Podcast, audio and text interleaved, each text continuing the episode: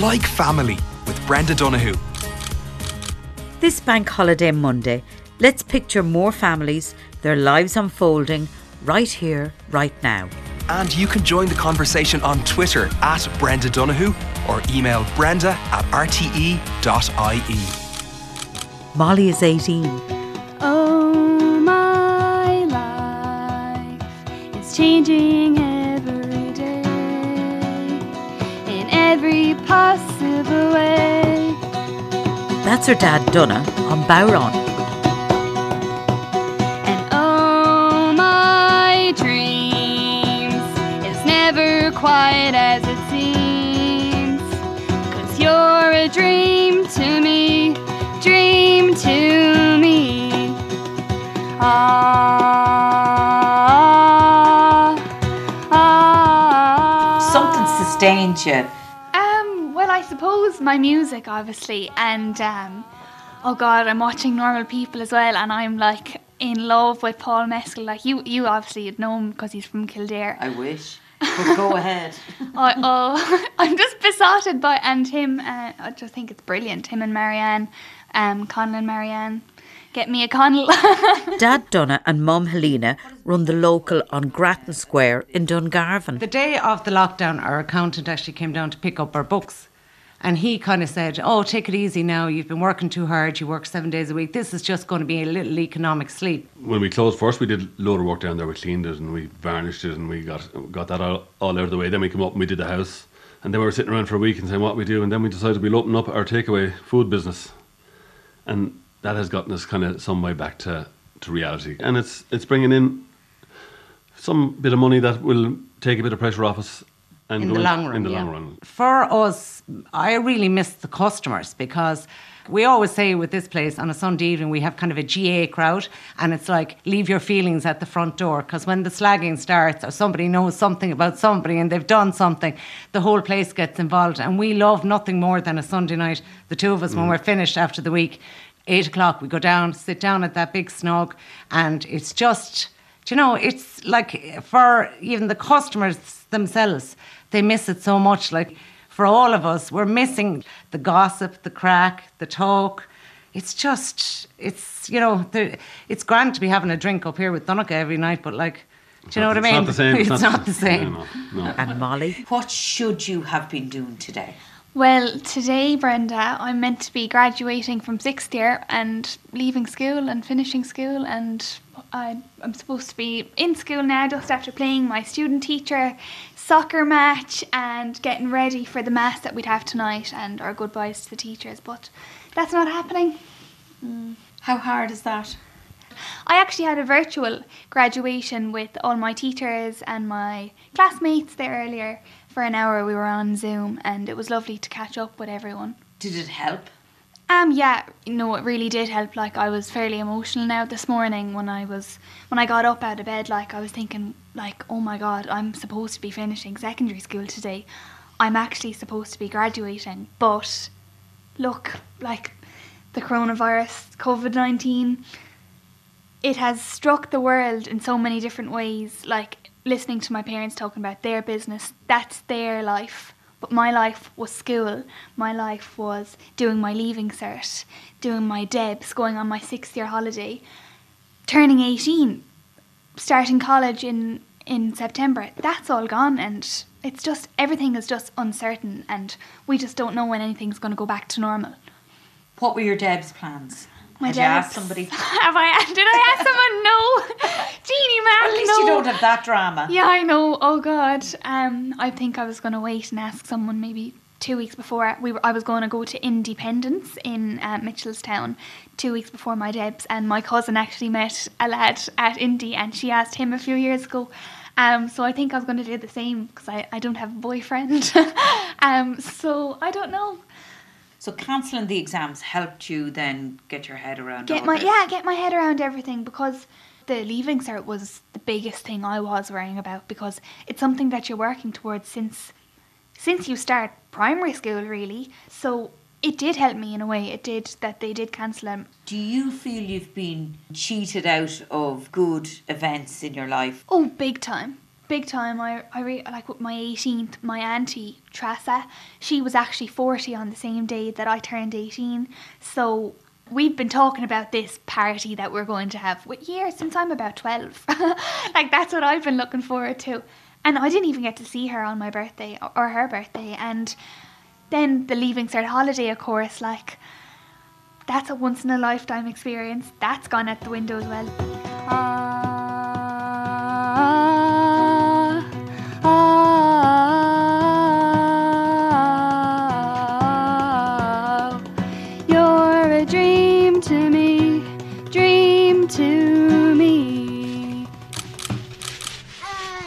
four children loved the trampoline, including Isabel, who missed the milestones at the end of primary school. For Isabel, I felt that it was a sad end, an abrupt end to something that should have flourished for the rest of the year. Beyond her control, beyond the school's control, beyond even our government's control. Um, but it was still abrupt and it still brings, I suppose, a certain loneliness to be missing out on, I suppose, the little milestones she would have been encountering between March and June as she finished primary school. my whole class were like pretty upset because we were all looking for like talking about the confirmation and everything. Um, when we found out we weren't going back at all this year, we were just like even more upset because like it's our last year and we're missing out on a lot of things that a sixth class usually get to do. Um, she'd watched her older sister Maud. She'd watched her, I suppose, go through the passage of uh, sixth class a few years ago, and I think you watch maybe from third class upwards. You, you're keeping an eye on the, the, you know, the elder lemons in sixth class and seeing what the the privileges they get and the fun they have coming to the end of uh, their days, you know, in, in primary school. And I suppose it's it's reasonable to say that it's it's your expectation too that they'll be there for you, you know, and when they're taken away so abruptly. Um, it's natural that you would feel. I think it's it's natural you'd feel sad. It is unexpected, as you said. It's not something you nearly budgeted emotionally for. So, what have you said to your children about it when they've said, Ma'am, this is just not fair? it's nothing to do with fairness. It's just unfortunate. Nobody is being unfair on us. Nobody has done this deliberately to us. It's unfortunate. That's what it is. And everybody has had something um, taken from them, something small or something just that will change their lives forever. Like if there's been a death in the family due to this, so it's it's it's not unfair. Anything that we've and Isabel, I think herself realizes that. Of course, we get impatient that you know the, lovely things are gone, but we realize we put on our big picture hats and we kind of go, okay, you know, it's unfortunate, you know, and beyond anybody's control. Rosa should have been receiving her first Holy Communion. I'm watching Rosa play and she is totally grey crack. But she doesn't get social distancing. No. Yeah, you're right. She doesn't get social distancing. And that's down to, I suppose, her intellectual disability. She doesn't understand, I suppose, first of all, that people need a bit of personal space on the best of days. but also, I suppose, she has poor spatial awareness. So it's difficult for her to understand and kind of get how to maintain a distance from other people. Her instinct is to get close to them and to talk to them, and it's really endearing and it's lovely normally, you know. And people are so lovely and they they kind of enjoy her personality, but that's not what we're supposed to be doing. On Easter Sunday, we did call up to see her grandparents who live nearby, and we stood in the garden, and she couldn't understand how she could not give her grandmother, my mother, a hug, and. Um, so, and she actually bolted out the gate, and the visit had to be cut short because she just felt, I suppose, reprimanded. She felt she just didn't understand it, and um, my poor mother, eh, she rang me the next day and she said, "Look, would you just bring Rosa up for a very small, quick hug?" And I said, "No, Mom, I can't do that," and that's really hard, you know, on both sides. I suppose I am anxious about how she will fit into this new kind of distancing um, reality that we're kind of looking at.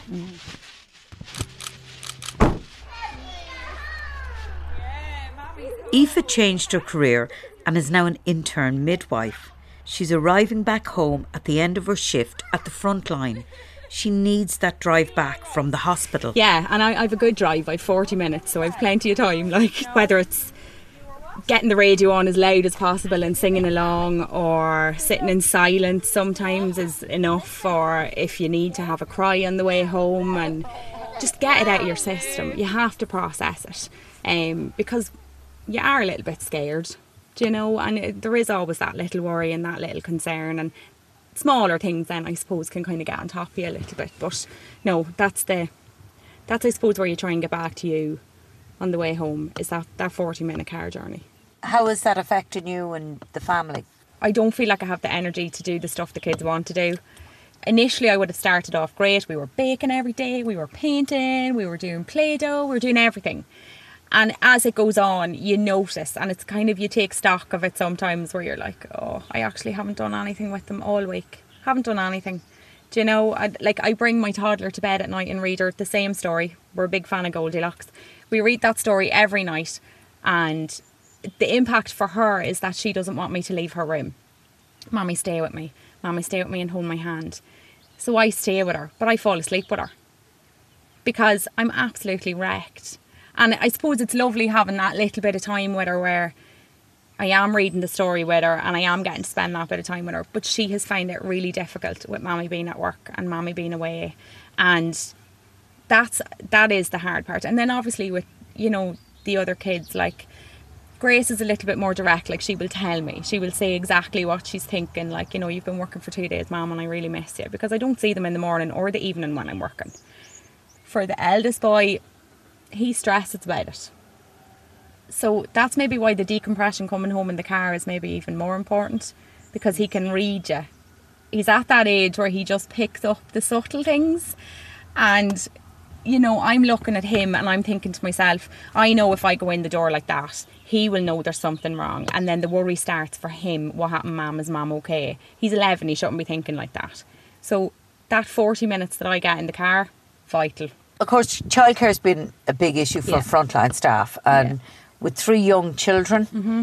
how has that impacted, and what have you done? Childcare has been a massive issue for us. Um, because my husband is still working as well, that means that we're in a position where we've no crash.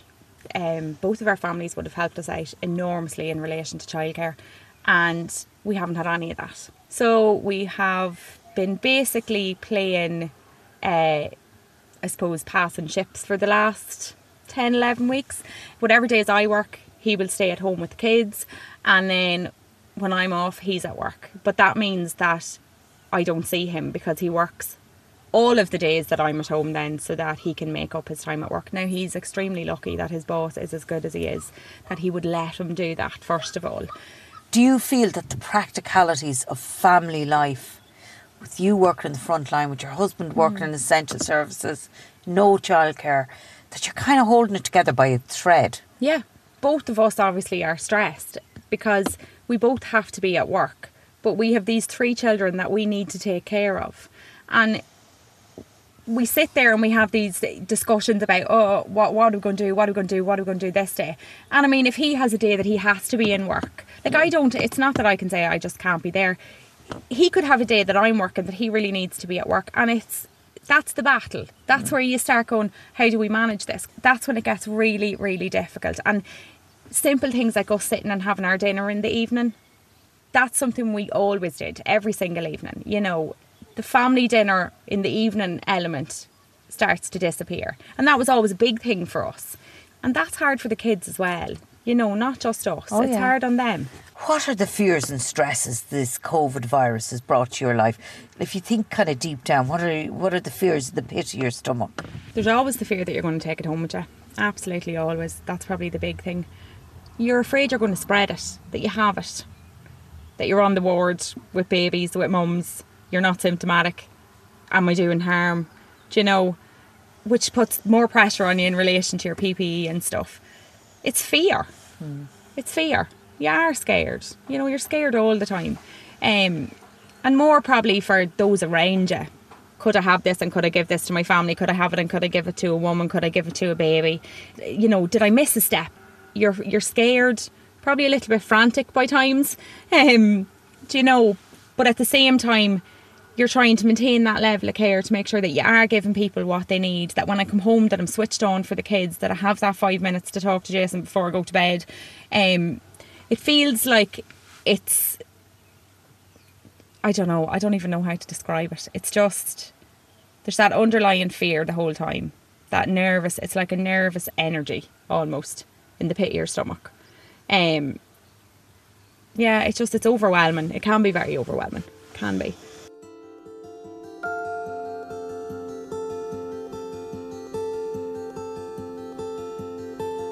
Dave, Emma, and Casey are also overwhelmed, but in a different way. This is weird because we're in a car park for Drogheda United across from Our Lady from Lourdes Hospital because you're visiting. Now, Casey, you have the news. Um, my sisters were born last Thursday. Their names are Quinn, Callie, and Minnie. I actually screamed the house down. I think I was so happy. like the minute I seen them, I just like I just loved them so much. Like I seen a picture, I was like, oh my god, these are just so cute. Like they're so cute. Fairness though, the, the section was quick. Like Yeah. I was called in a quarter past nine, came in, step beside Emma, held our hand, and I swear to God, by nine thirty-five, we were leaving the room with three new daughters. They were all born screaming, crying, and no help needed with their breathing. So that was the, the proud, the first proud moment that they weren't even a minute old. So you're going into the hospital. What do you have to do when you go in there, Emma? when I go in there, I do all the girls' feeds and cares for as much as I can do while I'm in there. You know, on my own, it's not easy to do without somebody to help you with three babies in there. But the nurses and midwives, everybody is great. So when I go in now, I, Callie and Quinn are both due their feeds in a half hour. So I'll go in now and I'll do their nappy, their temperature, their line gets checked by the nurse. They're getting fed through the tube and fed through the teeth as well. They're, they have to practice everything. So we're doing that, and then Minnie will be next, and then you get to give them a little top and tail wash or a bath. I got to give Quinn a bath for the first time a few days ago. Oh, and actually, I'll show you the picture, Brenda. Yeah. This was our first bat now. We're waiting to see her eyes. It's so funny. Look at her eyes. God, they're huge. Look at her eyes the first time going into the water. She's like, how dare you? But yeah, she didn't like that too much. Can you see that properly there? Yeah? I can, yeah. It's cool though, isn't it? she, oh, what the oh, hell the is tubes this? free, are a bit freaky though, aren't they? Yeah, well, that's just a feeding tube in the nose. Like that's all that is. So you can understand that with preemie babies. She looks very hale and hearty. I mean, They yeah, all a are. chubby, cuddly Oh, baby. come here, they're, they're all great. Like, I mean, Callie, as I said, she was born at 4 4.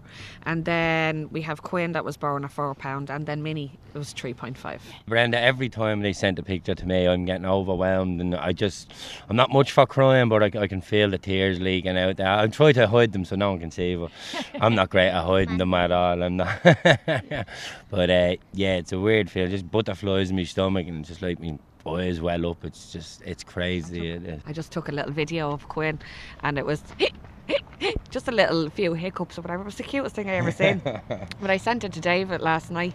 Um, when he was at work and we were like sending each other voice messages then talking like you know and I think I must have watched that video about 15 times. I think we, me and Casey watched it in the bed three or four times. Casey kept on saying oh man play it again. Ah, play it again. Play it again. So yeah. Is this whole setup really hard? Coming here, hanging around the car park while Emma goes in and feeds them. You're not getting to see them. Well, we knew from the start, and we found that they were triplets, that they were going to be born premature, you know. So I was kind of prepared, mentally prepared myself for the NICU, you know what I mean?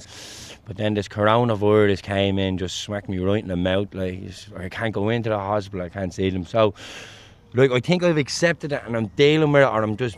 I don't know if I'm dealing with it or just burying the emotion, you know, one or the other. But I, I try to put on a brave face so I don't scare Emma too much and make her feel too guilty, you know, that she can see and hug and kiss the babies and I can just smell her afterwards.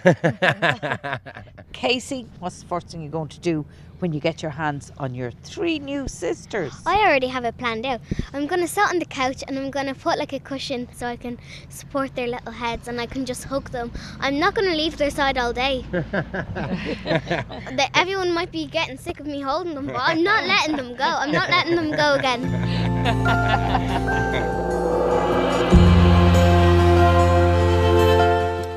Casey is learning how to be a big sister. Mikey is also a big sister. She and the younger children moved from the Philippines to Ireland after their mother died. Their father, Miguel, had been working here to support the family. He died in May from COVID 19. At 21, Mikey is now head of the family. There's one day that I heard my dad coughing, started coughing, and then I asked him if he's if he is okay, and then he told me he's fine. And then the next morning he was like, he's not feeling well already. So the ambulance was called and he went to hospital, is that right? He told me to ring the ambulance ambulance because he can't. Uh, he has a difficulty of breathing. Um, that's when the first time that I saw him having a difficulty. I rang the ambulance and then that was it. But we're not really worried at all because we we thought he will be fine. But then the next morning, um, the nurse from the ICU rang us and told us that my dad was critical. And how many days was he in ICU? 41 days. And what were you thinking during those 41 days? During the first and second week, it was very hard because during the second week, my auntie was sent to the hospital as well. And then it was us at home, and then we have no um, financial support because my dad's um, ATM ATM card he has it in the hospital. So yeah, that's why um, all the Filipino community decided to bring us food because we can't go outside because we're on isolation as well, all of us in the house. So. And what did you say to your younger brothers and sisters at that time?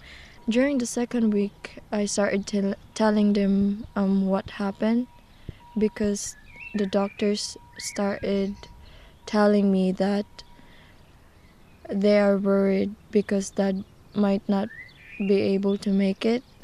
So it was very hard for me telling them that news, very bad news. That's an awful lot to bear for you, Mikey, at 21.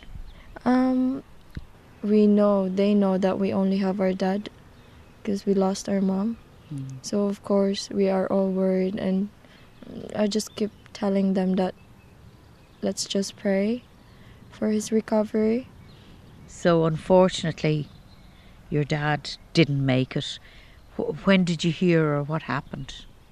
It was when the doctors started to invite us to the ICU to visit him because maybe they know that my dad wouldn't live that long. Did you feel you were saying goodbye? Yes. When we went there, I can see it that he's really in pain. Mm. So it's very heartbreaking. Did you talk to him? Yeah, I talked to him. Uh, I told him that he don't need to be worried about us because I will stand as a guardian for my brothers and sisters. And he know that with the help also with my auntie. Did you feel you gave him some comfort saying that? I'd say yeah, I did, especially when I offered if he wants to see my brothers and sisters through video chat. So yeah, after that video video call, um, he decided uh, he managed to close his eyes and then lasted for two more hours before he left, before he was gone. How important is it to keep you all together? It is very important because we're afraid to lose each other and we love each other so much and we grew up the four of us all together. What's going to happen now do you think? Will you stay in ireland? If we can stay in ireland it would be an honor for us because we with my brothers and sisters they want to stay in ireland and so do i. So hopefully but we don't know yet